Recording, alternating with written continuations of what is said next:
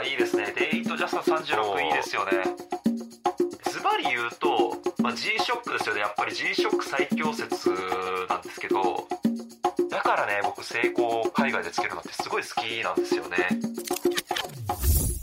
優しい腕時計。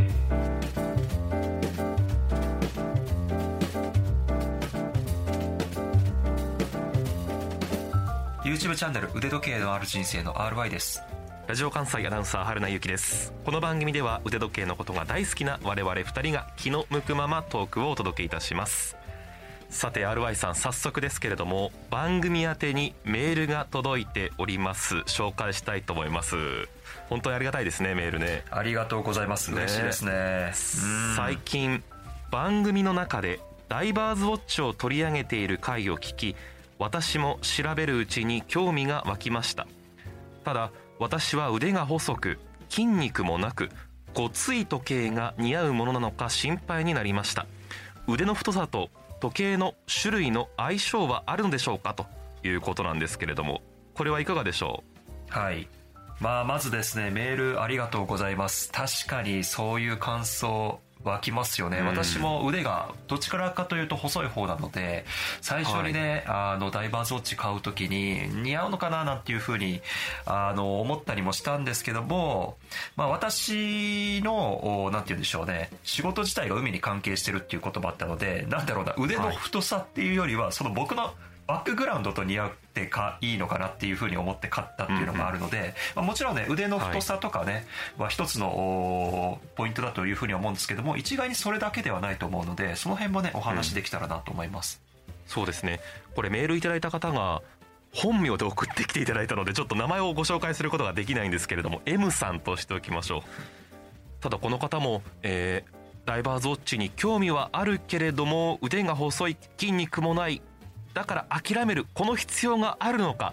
いやだからこそつける方がいいのか。などですね。今日は腕の太さそれからケースのサイズ。このまあ腕時計ファンにとっては永遠のテーマと言えるこの話題について話をしていきたいと思います。優しい腕時計。先ほど RY さんはそこまで腕の太さが太い方ではないという話をしていましたけれどもケースの大きさというのは購入の際は検討に上がるんでしょうか？そうですね、えーまずホームページとかでね、えーその大きさケースのサイズっていうのは大体書かれてるのでそれっていうのはまず一旦は見るようにしています。なんですけどもやっぱりね実際に腕に乗せて、えー見るまでですねなんかこう自分のフィーリングってわからないので、あ意外とありだなって思ったりもするかもしれないし、意外と数字では小さいけども乗せたらちょっとなって思うこともあるのでやっぱりね一番大事なのは腕に乗せるっていうことだと思いますね、そうですね。ちなみに RY さんは腕周り何センチっていうのはあるんですか？大体僕が1 5 5センチです。15.5実はこの収録を前に私も自宅でうんうん。あのメジャーで測ってみたんですよ、はい。手首のあのコツッとしている骨出っ張っている骨があるじゃないですか、のいわゆる肘側？そうですね。体側を測ってみたところ、16.5から7あ16.5から17センチ、はい。じゃあ1センチぐらいは私の方が太いんだ、うん、でもまあ標準的だと思いますね。大体みんな16から17ぐらいじゃないかなと思いますねではその平均標準より少し細めの RY さんと、まあ、平均的な私っていうところでなってくると思うんですけれども、はい。私よりも大きなサイズの腕時計もされている RY さんなんですけれども、はい。どうですか？そのつけてみてあやっぱり大きいわと思ってこう買わなかったみたいな経験あります？ありますね、うん、やっぱそれっていうのはどうしてもありますね。どちらかというとそのケースの大きさっていうよりもラグの長さですかね。そっちが、あのねはい。僕にとってはポイントで例えばケースの大きさが、うん。例えばね 40mm だったとしても平均的な大きさの 40mm だったとしても、はい。ラグがすごく長くってそうすると、はい。腕のねこのね横幅よりもはみ出てしまうんですよね。ではみ出るとそこから上から見た時にですね。そうそう上から見た時に。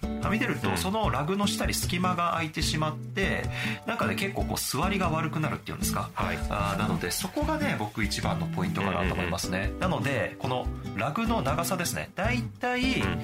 これってねホームページとかに書いてないんですよ。時計メーカー出してなくてうんだから腕に乗せてみるまで分かんないんですよね、はい、なるほどねあの腕時計とベルトをつなぐ部分というとイメージしやすいかもしれませんけれどもその幅っていうのはよく出てますよね。ベルトの幅は出ているけれども長さ、つまり腕のまあ太さよりもそれが太くなってしまうと上から見た時にはその腕の太さよりもはみ出てしまうし横から見るとそれが浮いた感じになっちゃうっていうことですよね。そういうことですねそこがすっきりしていたら腕にぴったり吸い付く感じになるけれども長ければ長くなるほど、まあ、つけている感じつけられている感じにつながるのかなっていう感じがしますね。やっぱりダイバーズウォッチとか GMT ウォッチとかこうベゼルがあるとそれだけ大きくなるってイメージあるんですけどはい。そうですかね。まあそうですね。あのやっぱり防水性を確保したりとかね GMT っていう1個機能が追加されてるので、うん。基本的にはね大きくなったり分厚くなったりしてしまうんですよね、まあ、その分時計のケースとかもね、大きくなったりとかラグの長さも長くなりがちなので、まあ、基本的にはこういった時計っていうのは、まあ、がたいがいい人の方が似合いやすいといえば似合いやすいんですけども、はい。それだけではなくてですねあとはやっぱりその人がどういうライフスタイルを送ってるかとかどういう私服を着てるかによってもうん。この時計が似合う似合わないってあると思うんですよ。例えば私みたいにですね比較的腕が細くてもはい。海で働いてるとかねそういうバックグラウンドがあるのであればなんだろうな似合うと思いますし、えーカジュアルな服装ですね、えーをうん。普段からよくする人であればこういったねダイバーズウォッチとかも似合いやすいと思うんですよ。逆にあのどんなにねこうがたいが良かったとしてもこうね毎日スーツ着ますとかねあのこのなんだろうなすごくこう私服も、おめちゃくちゃドレッシーですと。いうような人であれば、まあ、もしかしたらねあのダイバーズウォッチ、まあ、な中にはねもちろんそういう綺麗めの時計にも似合うとは思うんですけどもそれ以外のなんだろうな、まあ、基本的にはこうごついこうカジュアルな時計ですので似合いにくくなったりとかね。そういったその人のライフスタイルとか服装との相性もあるのでちょっとこれはね一概には、うん、言いにくいですね。うん。ご自身に一番合うサイズまあ文字盤の直径なのか分かりませんが何ミリぐらいっていうふうにお考えです？僕のスイートスポットは38ミリ前後ですね。3738ぐらいが一番あうーん今、あはい。すしっくりくるサイズですね。それ以下になると小さい？36ぐらいまで OK ですね。36から42ぐらいですね、で一番ベストは38ぐらいです、そうか。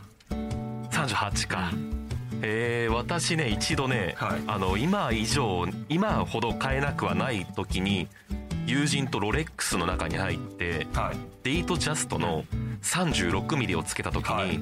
あ私にぴったりのサイズはこれだと思いましたね。ああいいですね。デイトジャスト36いいですよね。うん。ぴったりでした。もう何も不満がない。うん。本当に、うん。私のベストトのサイズはあれで、あれが基準になってくるかなと思いましたねその時にね、まだちょっと手が出てないけれども、はいはい。いつか欲しい時計の一つかなと思いますね。いいですね。メールに戻りますけれどもではこの M さんが言う腕が細くて筋肉もなくてごつい時計が似合うか心配だ。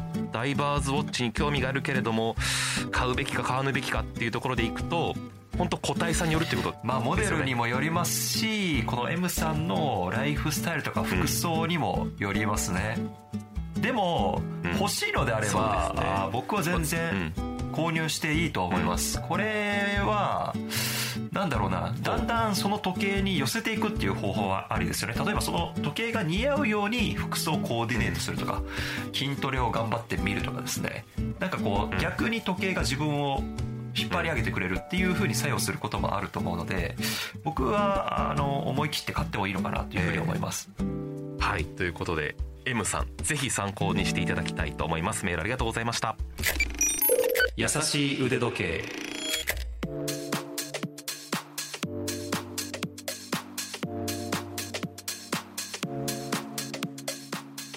さて RY さん他にこんなメールも届いております RY さん春菜さんいつも楽しく拝聴しています。この番組を聞いてふと浮かんだのですがずっとつけていられる腕時計はあるのでしょうか？24時間腕に巻ける時計があれば教えてくださいということですああなるほどでしょですね。これはねまず24時間つける時計っていうと、ある程度防水性がしっかりしている、まあ、少なくとも 100m 防水は欲しいっていうこととあとははいやっぱり軽い、はいそして、えーレザーベルトではない。まあ、なのでレ、えーラバーかステンレスベルトかっていうとこなんですけども、まあね、ズバリ言うと、はいまあ、G-SHOCK ですよね。やっぱり G-SHOCK 最強説なんですけど、うんはい。G-SHOCK の中でも特にまあ DW5600 とかですね、うんうん。えーあの一番オリジナルの形に近いスクエアのモデルですね、はい。確かまあ1万円台ぐらいで購入できたと思いますけども、あれとかはねやっぱすごい軽いしで薄いし、うん。で頑丈だしシャワー浴びてようがね全然いいしだから寝る時だってねうん。まあ快適につけてられるんじゃないかなっていうところでそれ結構筆頭ですね。あとはもっとね安いチープカシオの、はい。えっ、とねあれは F91W かな、はい。っていうモデルの時計はあれもっとね小さくて小ぶりでね薄いしすごい快適なんだけども防水性能がねちょっと日常生活防水っていうことでちょっとねはい。弱い。シャワーの時につけてられないなって思ったんでそれは除外しましたね。あとはえー、Apple Watch はい。アップルウォッチも結構筆頭で最近ではねあの耐久性とか防水性のある時計もあるので、うん。アップルウォッチもあるので、えーまあ、シャワーでもつけてられるかなと思ったんですけどあれね充電が切れちゃいますよね。充電しないといけないので、うんそういった意味じゃ24時間つけてられないなっていうことでそうか。ん一番はね、うん、G-SHOCK-DW5600 かなって今思いました。一応私も持ってるんですけれども一回試してみようかな。じゃあ24時間つけられるかどうか。ああ。いや24時間。腕時計生活。ちょっとツイッターで報告しますわ。24時間。G ショック生活。なんかたまにあのやってみてくアださい。クセサリーシルバーアクセサリーとかでネックレスをもうシャワー浴びてる時も寝る寝てる時もつけるっていう人いますけれども RY さんもあれですよね。寝る時はさすがに外しますよね。外しますね。さすねに。シャワー浴びる時もさすがに外しますよ。これ面白いな。学之助さんという方からいただいたんですけれどもね私は最初これ見た時にいわゆるラグスポその仕事に行く時も帰ってきてからも寝る時もっていうことでオーバーシーズとかって思ったんですけれども RY さんはオーバーシーズあーまあ24時間はさすがにちょっと厳しいかな。いやなんかね寝てる時に寝返りとか打ってガーンって壁とかにぶつけそうで 怖いなっていう。そうですよね。ちょっと慎重になっちゃう感じもしますけれどもうん。学之助さんありがとうございます。楽しい話題でしたねこれね。最後これいわゆるラジオ番組では普通オタと言ったりもしますけれども普通のお便りということで紹介します。はい。初めてメールを送らせていただきます。私は現在国際ボランティアとして中東のヨルダンという国で活動しています。日本から離れた地でほ娯楽も限られている中優しい腕時計を聞くのが毎週の楽しみとなっています。こんな嬉しいことありますか？あーありがとうございます。めっちゃ嬉しいですありねがたい。ポッドキャスト海外で聞いていただいているというね世界中で聞けるとはいえですけれどもね。すごい。これまで私は機械式腕時計を所有したことがありませんでしたがこの番組をきっかけにとても興味を抱きましたこの番組でセイコーダイバーズの存在を知りデザインや価格面の魅力もさることながら海外で日本のセイコーブランドを背負って働いている感が次な、うん。いいなと思い現地の販売店で購入しました。モデルは RY さんもお持ちの SKX の後継機でセイコー5スポーツ SRPD55K1 SBSA005 の海外版です。写真届いてますか？そちらにも、はい拝見しました。かっこいいです海外版ゆえ曜日表示がヨルダンの公用語であるアラビア語になっているところがまるで日本とヨルダンの友好の象徴であるかのようで気に入っています。この辺 RY さんビリビリ感じるいやもうねめちゃめちゃさっきから共感が半端ないです。これ。海の上で働く船長海外で働く RY さんとこの、えー国際ボランティアのヨルダンで働いてらっしゃる方、うん。S さんとさせていただきましょう。アルバイさんと共通点がありすぎて私もアルバイさんからメール読んでるかと思いましたもん。嬉しいです。今では毎日着用して職場に行くのが楽しみになっています。それも優しい腕時計のおかげです。ありがとうございます。これからも番組を聞くのを楽しみにしています。ということでございます。本当にありがとうございますね、この番組をきっかけに成功5スポーツ実際に購入いただいたということですけれどもちょっと番組宛てに届いたこういうメールが初めてで私はひどく感激しているんですけれども RY さんはそれこそ RY さんがおすすめしてたこれ買いました。RY さんのきっかけで興味が出ました。もう今では腕時計沼ハマってます。っていう声結構届くでしょいやそうですね。あのよくいただきますね、コメントでもいただきますしなんかこうオフラインのイベントとかしたら、あーそういう時にも声かけていただきますし、うんうんうん DM とかでもねいただきますし本当にねいやこういう発信してよかったなって思いますよね。ありがたいです。あとねこれねめちゃくちゃ共感味がすごくって、このとねお便りね。僕も基本的にはね、ええ。中東なんですよ働いてるのが。ドバイとかね、ドーハとかねアブダビとか。そうだから娯楽の少なさってね本当そうなんですよ。中東地域はやっぱりね娯楽がね少ないんですよねあそこなんか、うん。でそんな時にね時計がねやっぱ何よりの楽しみだったり僕もするしだからそのね娯楽が少ないっていうのすごいまずうんうんうん。共感ポイントだしあとねやっぱ海外で成功つけるってね めちゃくちゃテンション上がるんですよ。でかっええ。こよく見えるんですよね。あの文字盤の「成功」っていうね文字がねめちゃくちゃ誇らしげに見えてくるんですよね。なんかやっぱり自分たちの国にこんなね世界的なブランドがあるっていうことがすごく喜びだしそれをね一緒にこうつけて日本人がね、日本人が海外で働くって言ったらその日の丸を背負ってるようなものだと僕は思うんですよね。僕がなんかしたらそれこそ日本人はなんだっていう風に跳ね返ってくると思うんですよその国の人から。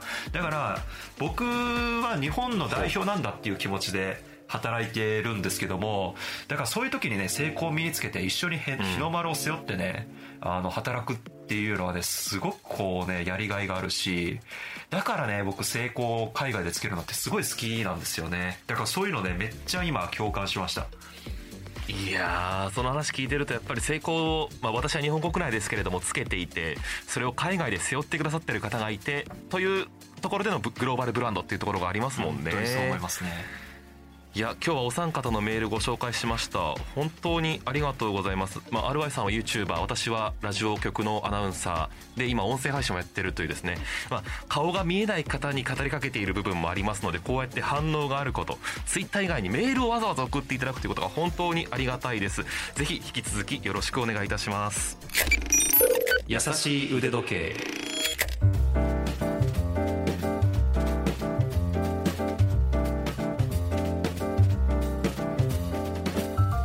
がでしたでしょうか？今回はリスナーさんからの届いたメールにお答えをしました。質問もありましたし感想もありましたしテーマをいただいたりもしました。ぜひ音声だけでなく文字で読みたい復習したいという方はラジオ関西トピックスラジトピでも詳しく読むことができますのでそちらもどうぞご覧になってください。番組へのご意見ご感想それから取り上げてほしいテーマのリクエストなどメールをお待ちしています。Ude.jocr.jp 腕 .jocr.jp までお寄せください。ツイッターもやっております。優しい腕時計優しいはひらがな腕時計は漢字です。ハッシュタグやさ腕で検索してください。私の YouTube チャンネル腕時計のある人生もよろしくお願いします。次回も私たち2人が優しくトークします。ここまでのお相手は腕時計 YouTuber の RY とラジオ関西アナウンサーの春名ゆうきでした。それではまた